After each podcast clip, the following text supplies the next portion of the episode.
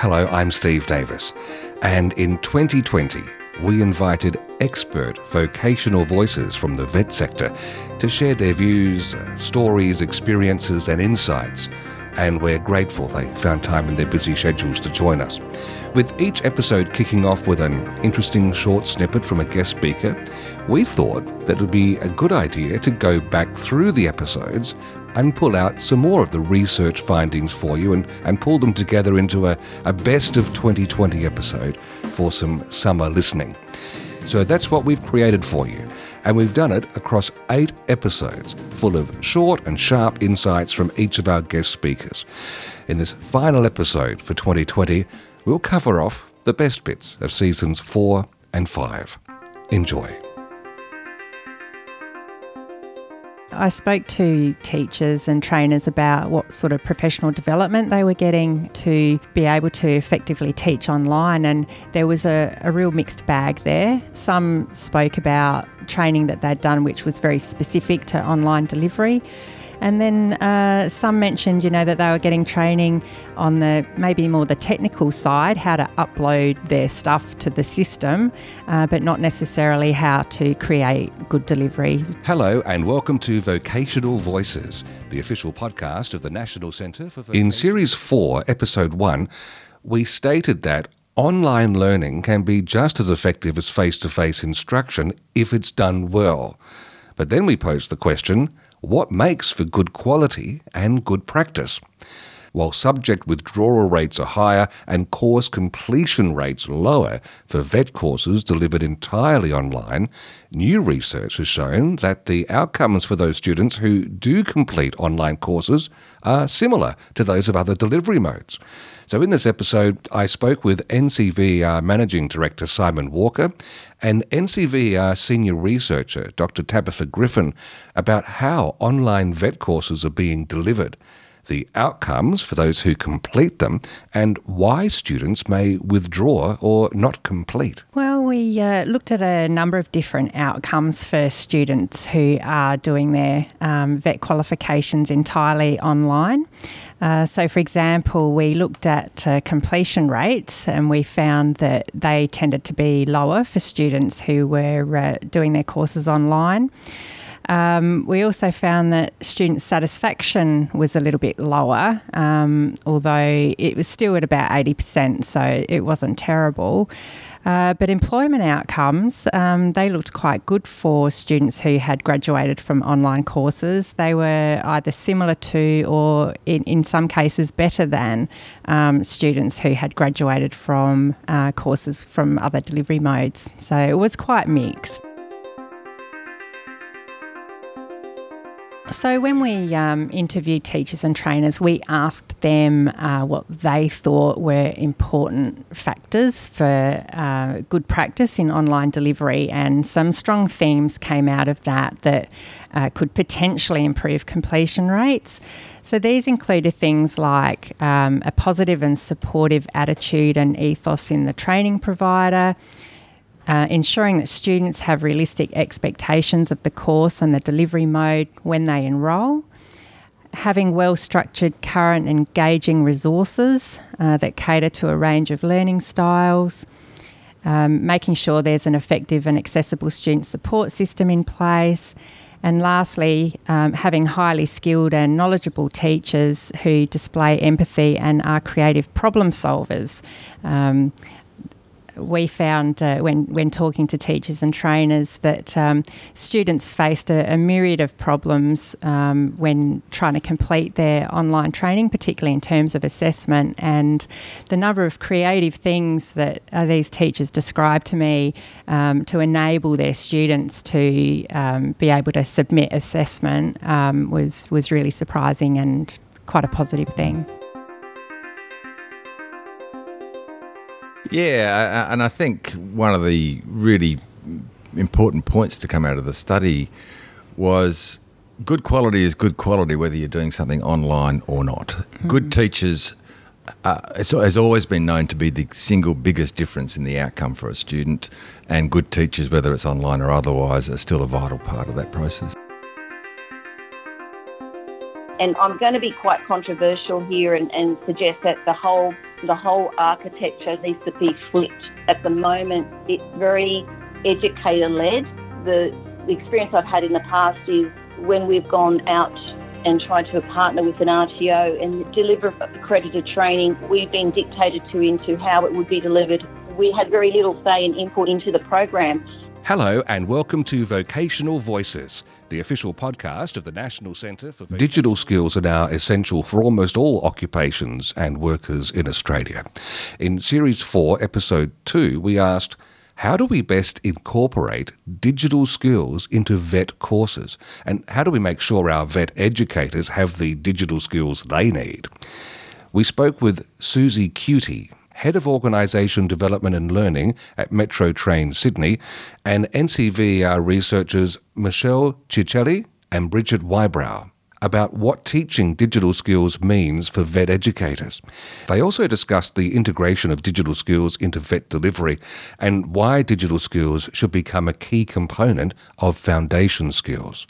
This discussion referred to two good practice guides incorporating digital skills into vet delivery and Teaching Digital Skills Implications for Vet Educators, published by NCVER on the 10th of June 2020, both of which are available to download from the NCVER website. Um, also, as part of our research, we did some exploratory data analysis looking at digital skills related units of competency. And through this, we can see that there are indeed many digital skills related units in vet qualifications a lot of them are only elective rather than core. So this means a person can complete a qualification without doing any of the digital skills related units. So it's not that these skills aren't available in the vet sector, but more that they aren't necessarily incorporated in the best way yet. Um, there's currently a digital transformation expert panel which is developing a digital transformation skills strategy, and they're looking into this issue as part of that. So I guess you could say it is more widening of the gap. But simply um, being able to use technology does not necessarily mean that um, you know how to teach that technology. So there's a need to uh, for vet educators to know and use the most appropriate teaching methods to teach with technology and to teach their students um, digital skills or how to use the technology. And um, it came up in our forum. There were a number of participants who inf- emphasised that it's important to make this distinction between teaching technology or digital skills and using technology for teaching or for online learning. The skills that are needed are actually quite different.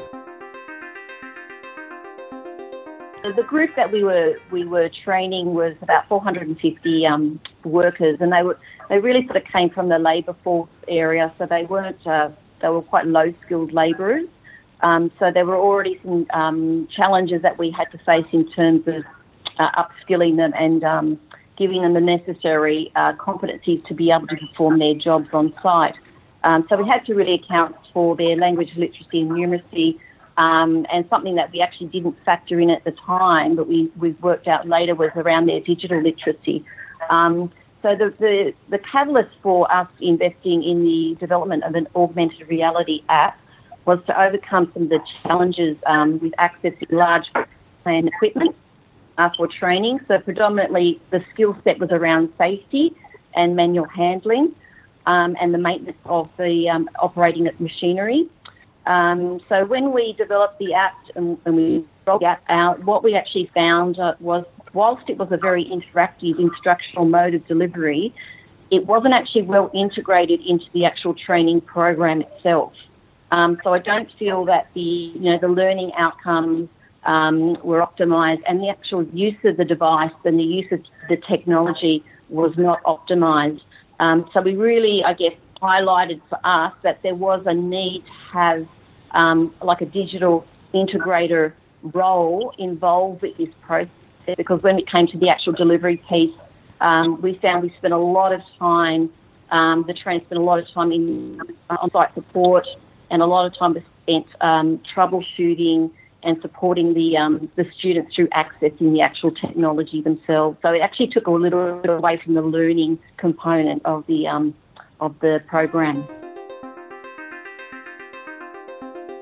I think the priorities of politics, the election cycles that we go through, have heightened people's sensitivity to announcements, and we're competing for who can announce, um, you know, the most support for whatever the, uh, the issue is, whether it's let's rebuild manufacturing, renewable energy, whatever it happens to be. I think the sooner that we can get a sense of purpose back why we do training contract related employment, the better. And it should be about the production of skilled workforce that we will need to meet the challenges of a rapidly changing economy.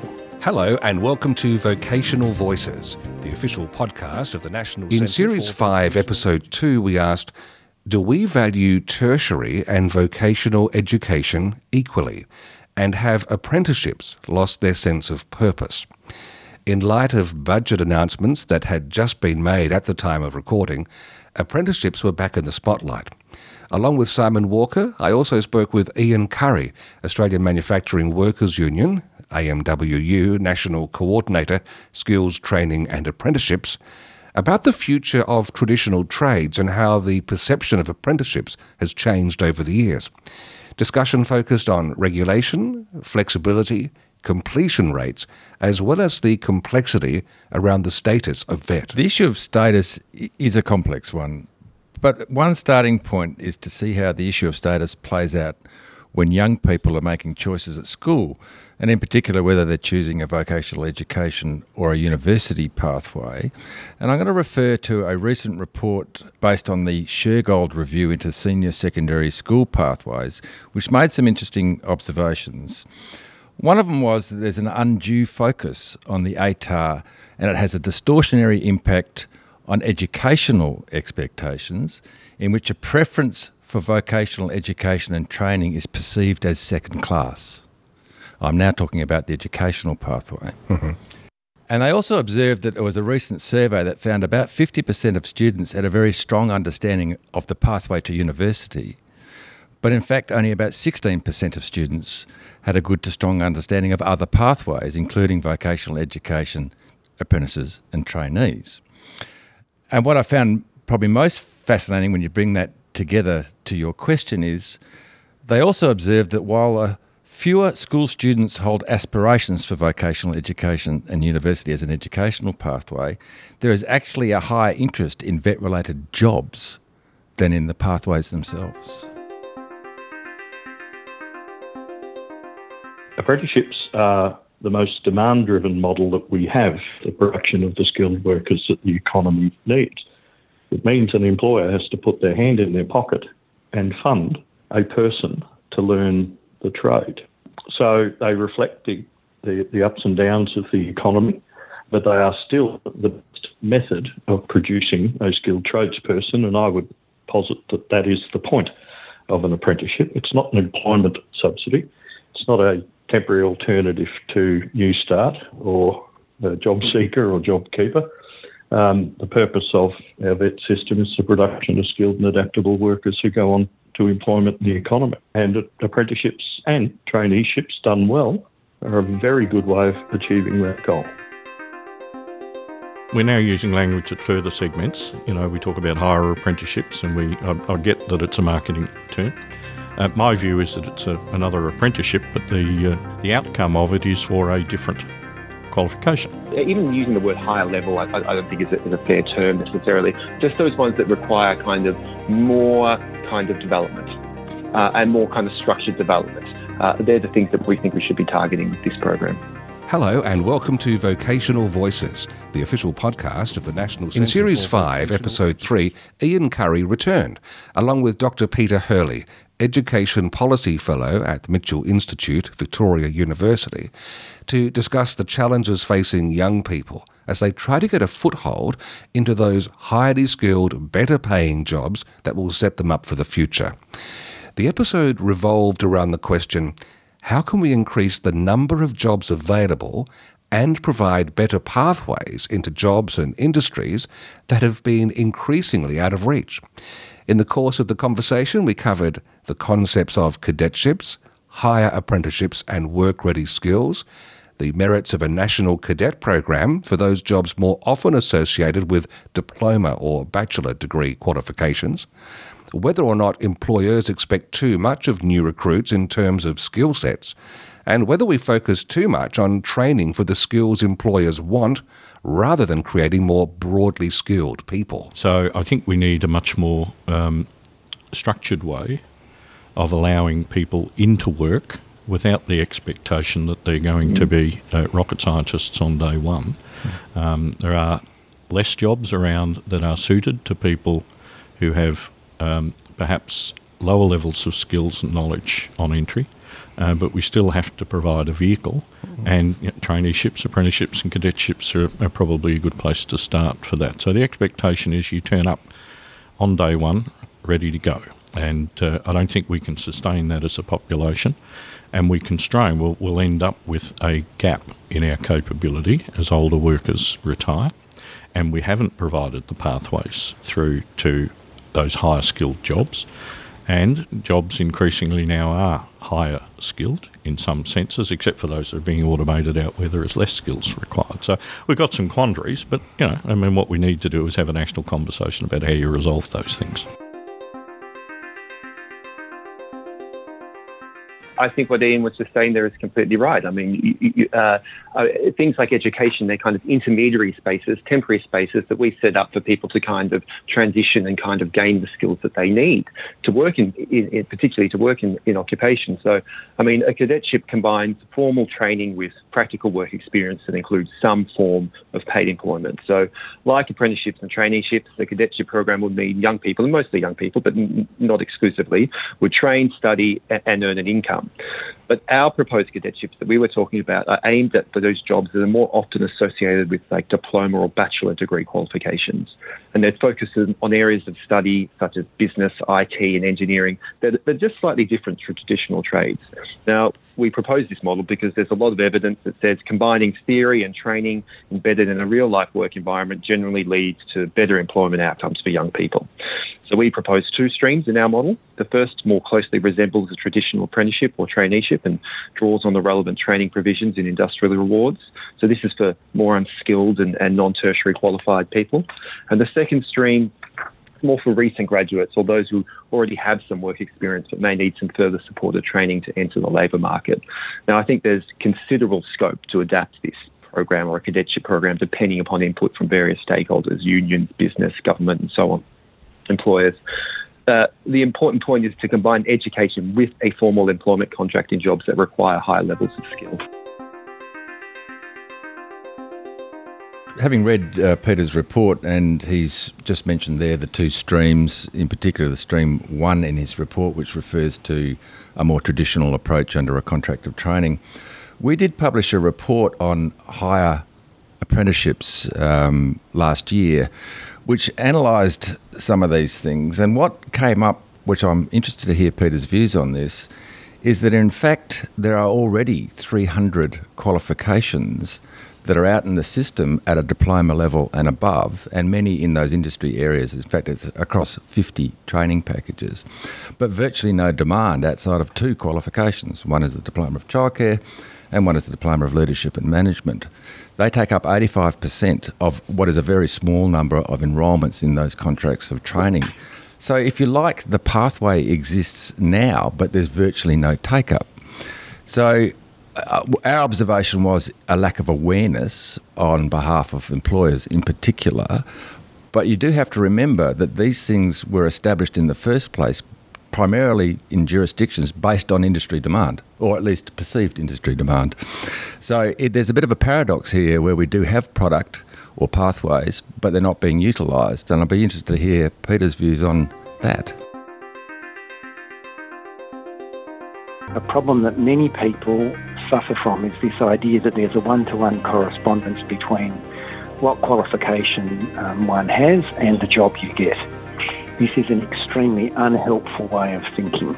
And in fact, when you look at um, data on uh, people's careers and how they move around, there's only a tiny group of people who get qualified in one area build a career in it and stay there. And, and that's been the case forever. People talk about, you know, in the past everyone had these fixed careers. That's actually not right. If you look at the data on labour mobility, uh, Australians are actually more mobile in the past than they are today. Hello, and welcome to Vocational Voices, the official podcast. In Series 5, Episode 4, we return to the topic of qualifications in the Australian vet system, asking whether too many are underutilised and how many are past their use by date.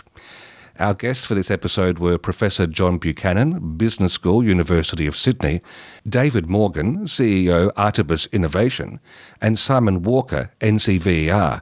And there were a number of concepts discussed. One was grouping of qualifications into vocational clusters, which would not only reduce qualifications, but also facilitate individuals being able to train for several jobs at once. It was noted that this approach creates greater transferability of skills in the labour market. But the overarching question remained do we have the appetite for such transformative change? And is there a role for good quality training that may sit outside the formal national training system? Research is titled Rationalising Vet Qualifications Selected International Approaches, and it was a literature review of mainly European countries but also New Zealand. And you're right, there were two main methods emerged. One of them was just looking at the utilisation of the existing qualifications in those countries and a fairly blunt instrument which said, well, if there are no enrolments, we don't need the qualification or low enrolments. And to give you a sense of scale, uh, in New Zealand, they embarked upon this process using you know, underutilisation as the lens by which they rationalised them. And in 2011, they had the best part of 5,000 qualifications. And by the time they've gone through a fairly considered and collaborative and consultative process, they're now down to about 900.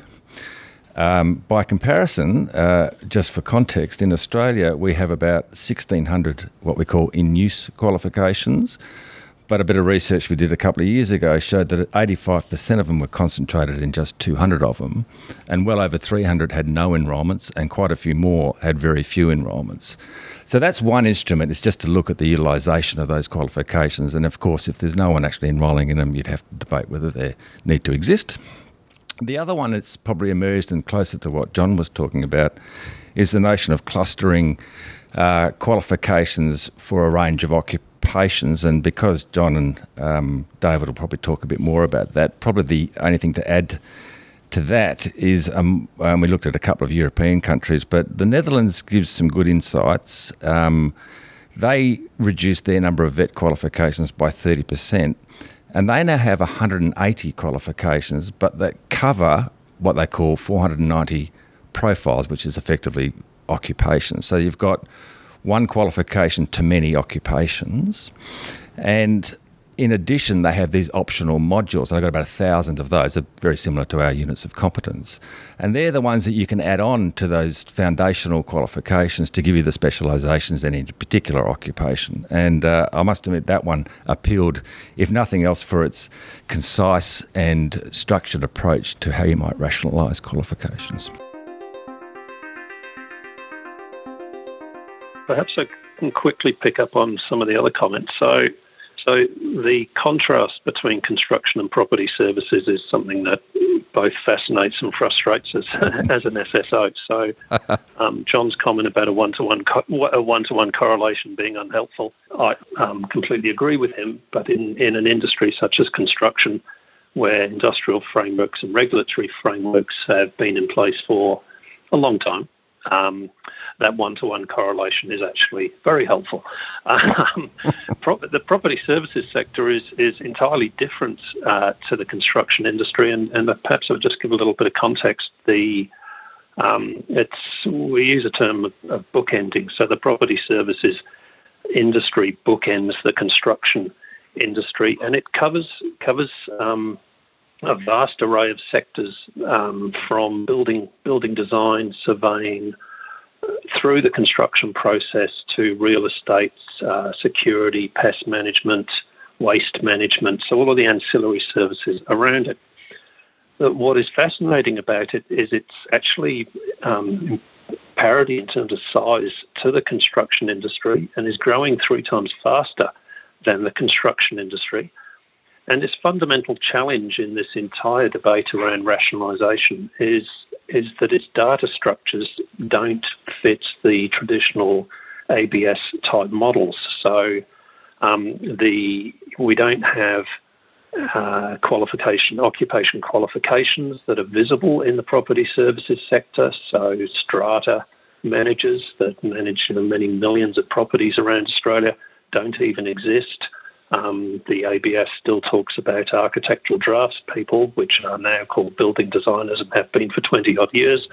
and so we, we have, from a policy setting, which we will lead, lead to, I'm sure, in this conversation, not having the right data sitting to inform evidence is a significant challenge.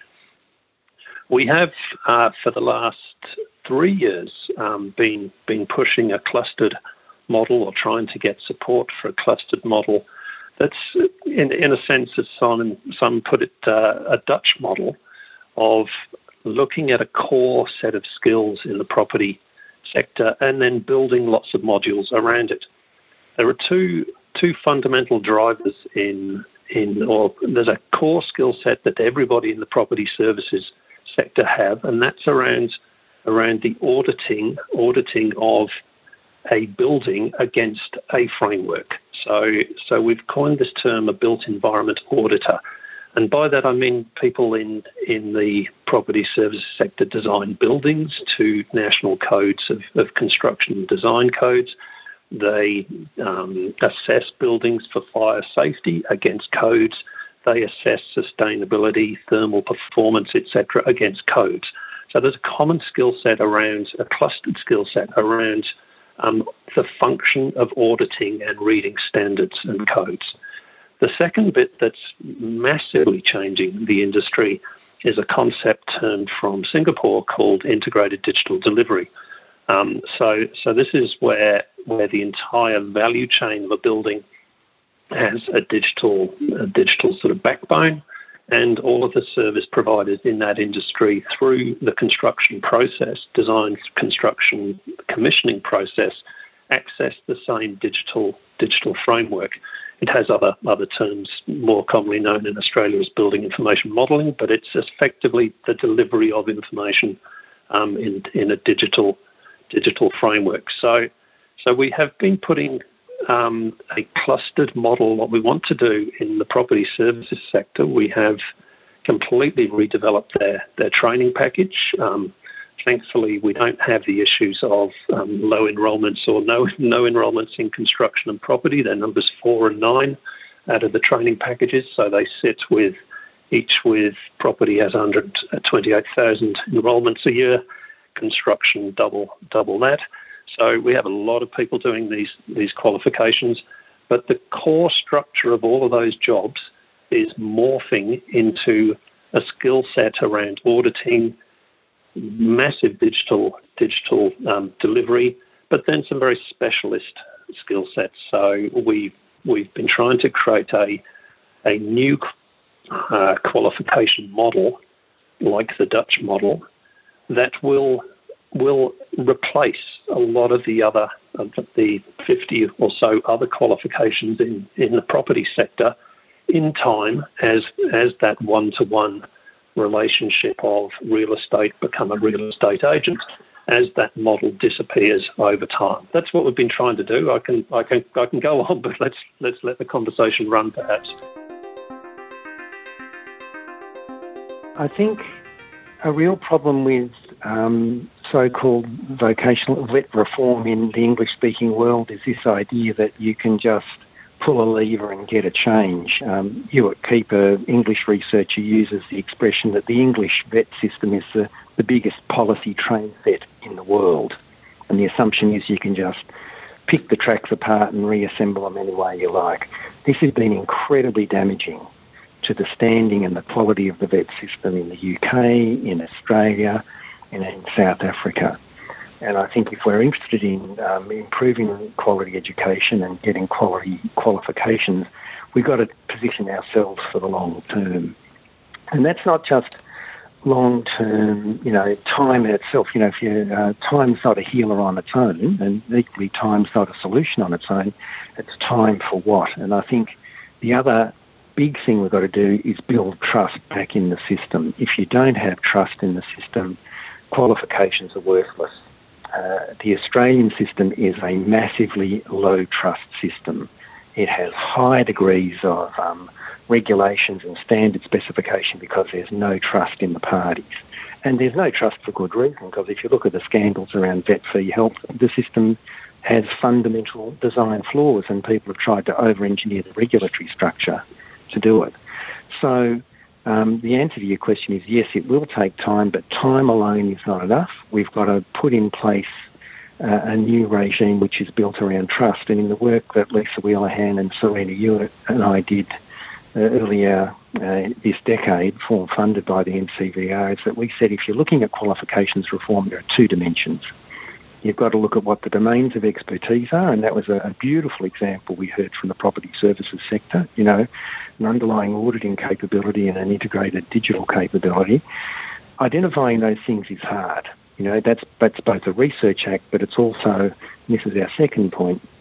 It's a it's a cultural and small p political act. You've got to get all the people in the room who are concerned about this stuff, and they've got to, uh, through a process of negotiation, reach agreement on what those core domains are. So yes, New Zealand offers us an idea about the timescale, but I think um, we've also got to learn to, to have a new way of thinking about who we get in the room, how we involve them, and how we build trust in the quals. And if you do that, then I think you're, you're getting on a different path to getting a, a higher status vocational education system. The number one priority uh, for Australia, including its training system, will be get, to get the economy back on its feet and get people as, uh, skilled and ready to perform work as, as quickly as the movement restrictions are lifted. Hello, and welcome to Vocational Voices, the official podcast of the National Centre for Vocational. Back in Series 4, Episode 2, Simon Walker and I were joined by Jenny Lambert, Director Employment, Education and Training at the Australian Chamber of Commerce and Industry, to discuss whether or not skill sets are likely to take on extra significance as Australia responds to the shifting workforce demands and challenges, particularly in the health sector, during the COVID 19 pandemic. Our conversation not only defined what skill sets and micro credentials actually are, but also explored what role they might play in getting vital competencies into the workplace so the economy can rebuild. Well, I might start with what we understand a definition of a micro credential to be, and the short answer to that is we actually don't have a formal definition.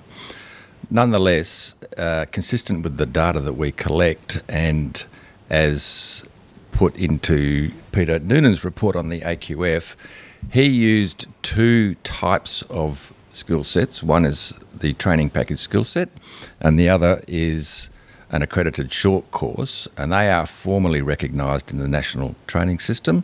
And in the absence of anything else, he would regard those as micro credentials, and it's a good place to start.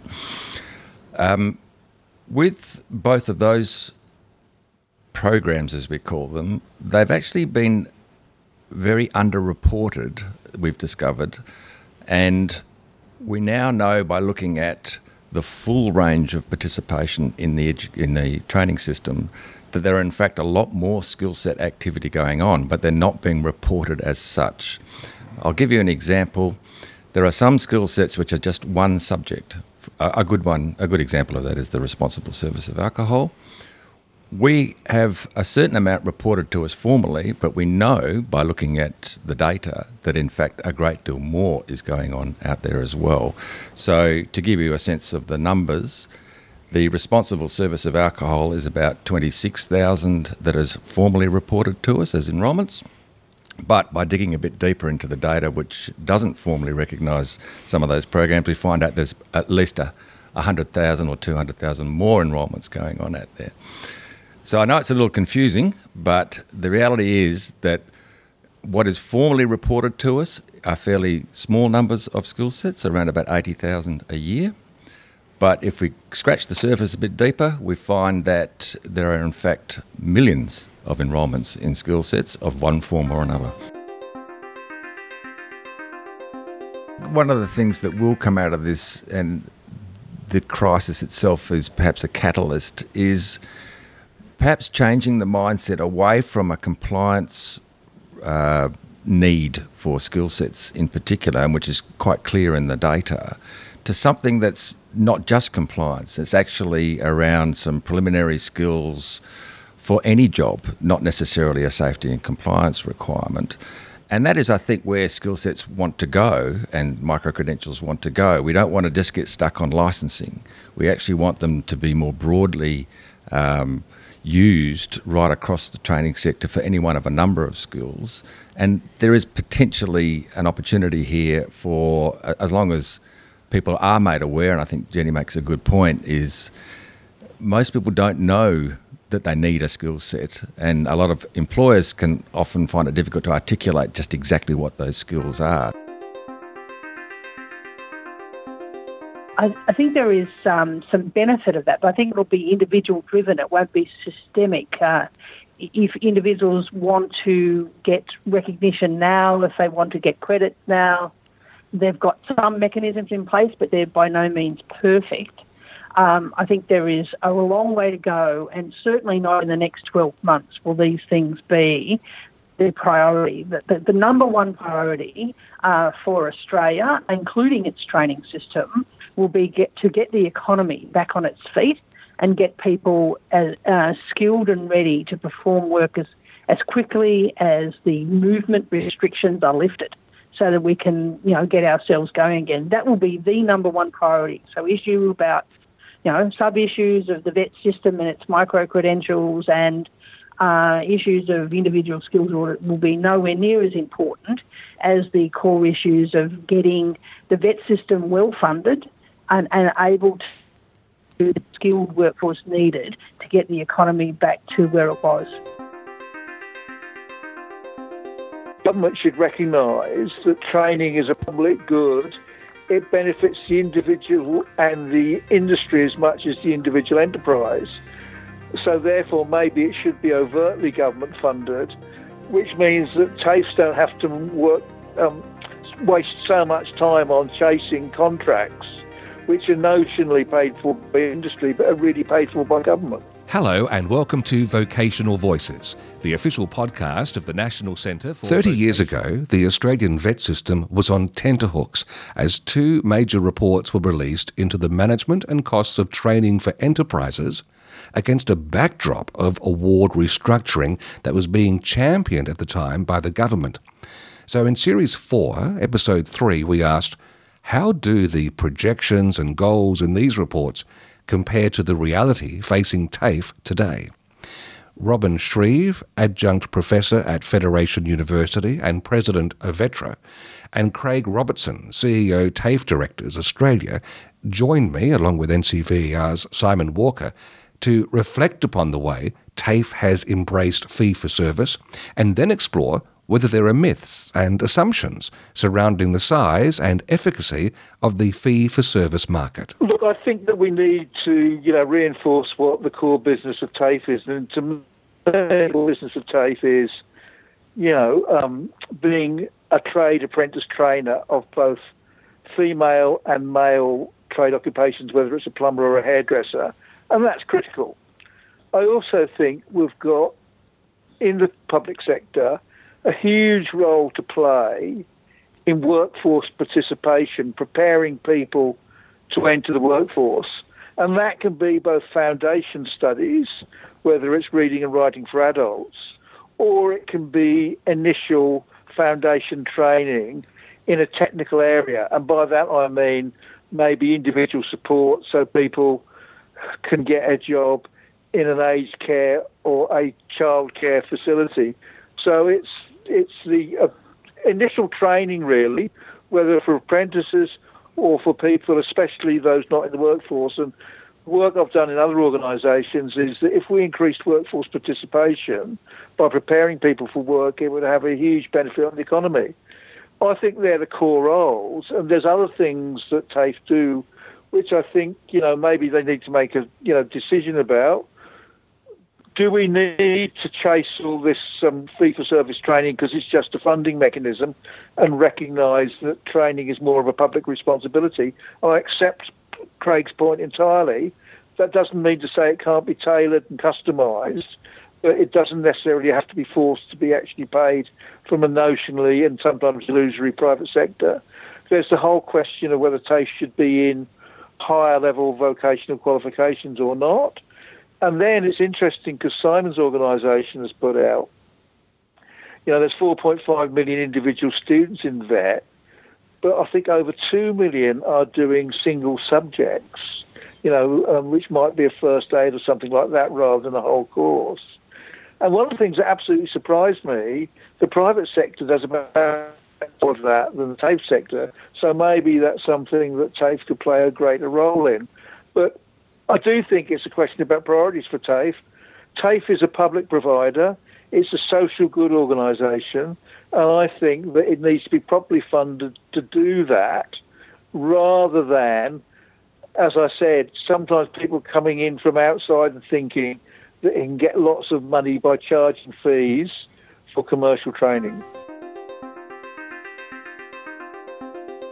Well, I'd certainly go to the point around uh, workforce participation that uh, Robin has just made. I think we've gone too far down the pathway that we try. We think if we train people in specific skills for an occupation, they've set that person up for life. And if there's anything that we're experiencing now in the midst of this COVID 19, is that that's actually a bit of a false economy. So what we really need to work towards is to be able to make sure that public provision, publicly funded provision, um, builds those deep capabilities. Um, as Robin was mentioning, literacy, numeracy, even digital skills, um, and the like. Then it's an interesting question about who holds responsibility for what you would consider to be um, industry based or industry translatable skills versus business um, sort of related skills. Now, I think it does make sense that the vet sector does look at providing in industry standard skills, um, but I think it's gone a little bit too far to say that this is what a particular business wants. Um, and therefore, the public purse should pay for it. So, I think, sort of going forward, is we should have a better investment into the deep um, capabilities of an individual. Um, certainly we should teach them to and train them to industry standards. But I then think there is a new compact that's required with business to say some of this stuff ability and you do that once a graduate has entered into um, the workforce. And I think that will give Australia a stronger base of adaptable um, citizens, really. Um, and I do liken it to the point that um, Robin was making. We're probably in a new sort of stage of the Australian economy, similar to when award restructuring was around, because at that point Australia had decided to bring down trade barriers, and it knew that people were going to be dislodged. Um, and at risk of not being uh, from the labour market and at risk of not being able to get back into work. So we've really got to rethink what that training offer is. Then the last point I'd make on TAFEs is this notion of them being a comprehensive provider. Um, in other words, they've got a range of industries that they cover, a range of uh, technically competent, highly competent um, trainers, and they've also got people who understand where industry is heading because they've come from that industry themselves and they are observer of that industry. So there is a deep capability within those TAFEs to be able to say, let us work at the local level with industry um, to be able to help those industries and their business um, uh, their business members um, to really develop new productivity and capability. One strand of the research was to also improve the government's capacity to think about future labour demand. And over the course of the three years, we worked up an analysis which said the challenge is not so much to predict the future, but rather we've got to deepen the capacity to adapt to change. Hello, I'm Steve Davis, and welcome to Vocational Voices, the official podcast of the National Centre for. And to draw this summer listening collection to a close, we have what Shakespeare would have dubbed a play within a play, because Series 5, Episode 1 was itself a podcast made up of highlights. Those highlights were drawn from a collection of presenters from two panel discussions at the 29th National Vet Research Conference No Frills, held on the 7th to the 10th of July 2020. Topics covered in the lively discussions included new directions in skills planning, digital technology and the role it plays in aged and community care, insights from the longitudinal surveys of Australian youth, LSAY, and the role of parental influence in taking on an apprenticeship. Speakers you're about to hear are Professor John Buchanan, the University of Sydney, Mr. David Redway, Australian Government Department of Education, Skills and Employment, and Professor Erica Smith, Federation University. Other speakers you can hear in the original episode include Ms. Anne Livingston and Dr. George Margelis, Australian Aged Care Industry Information Technology Council. And just before we play the final clips, please note the transcripts and recordings of this podcast and all eight podcast episodes we've drawn from can be found on the NCVER portal at ncver.edu.au. Just look under News and Events Podcast tab. We look forward to bringing you more topics and more informed discussion in 2021. Thanks for listening. At the moment, there are where people are pursuing two dead-end strategies. The first strategy is what I call the linear gap analysis, and many of you will be familiar with this. People say we've got to get a handle on the skills that are going to be needed in the future. We map out what those are. We look at what uh, the stock of skills are at the moment that are in those domains and when and then we then say well this is what we need this is what we've got that gap's got to be filled by the education and training system. That approach to skills planning has been pursued um, for many many decades and has been shown over many many decades to be pretty unhelpful. Uh, projections are usually wrong and often the, it's not just an order of magnitude it's the direction of change that's, that's got wrong. Sue richardson squared off the problems with that way of thinking about skills planning uh, about 15 years ago, and I strongly support her findings there. The other uh, unhelpful way of thinking is uh, the, the, idea that we need 21st century skills supported by micro credentials. Uh, this is something that's propagated very actively by groups like the World Economic Forum, but many people in this conference will have heard the debates about generic skills, employability skills. These, these have been around for decades now. And the, the argument is we've got to give people problem solving skills, we've got to give people uh, collaboration and communication skills. The fundamental problem with this idea is that you cannot have problem solving in the abstract, you cannot have collaboration in the abstract. As uh, uh, we argued in preparing for the best and worst of times, you can only develop um, problem solving capability if you are mastering it in a site of particular uh, expertise. When we look at labour force status at 25, most young people, around 90%, are in employment. But the nature and quality of the employment depends on their educational experiences and attainment. Young people with a post school qualification, particularly at a bachelor degree or apprenticeship level, are more likely to be in full time or ongoing employment by age 25. Those with lower levels of educational attainment, on the other hand, have a greater likelihood of being in less stable forms of employment or of being unemployed or not in the labour force at age 25. Across all attainment levels, however, we've seen a decrease in employment rates and an increase in casualisation. Young people without a post school qualification are particularly vulnerable, and Year 12 alone no longer seems to provide the advantage it might have in earlier cohorts and all young people are vulnerable to changing economic circumstances. Longitudinal data allows us to look at the duration of states such as unemployment. This slide shows the prevalence of periods of unemployment and looks at two measures.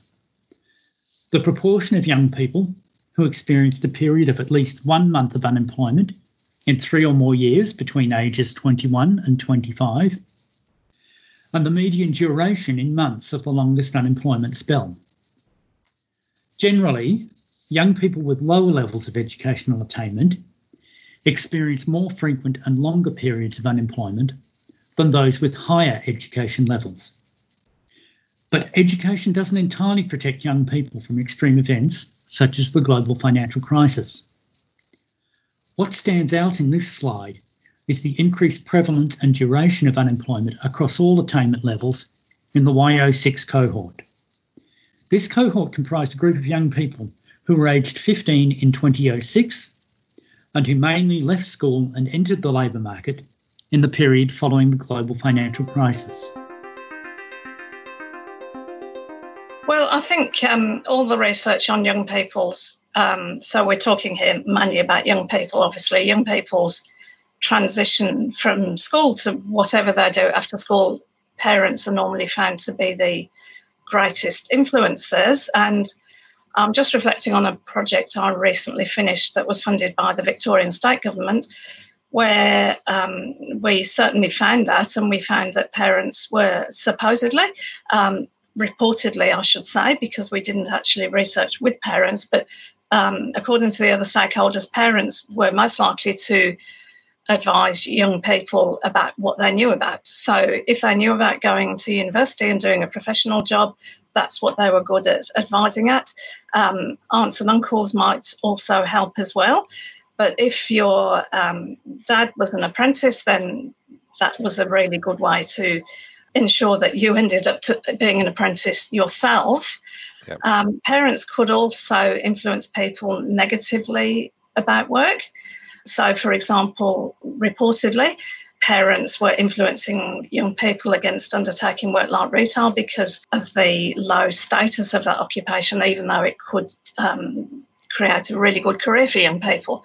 So, parents, I think, can be good and bad influences, but the main thing is that parents can't really advise very effectively on something they don't know about. So there's a lot of um, imaginary scenarios in parents' heads that they may communicate either consciously or unconsciously to their children.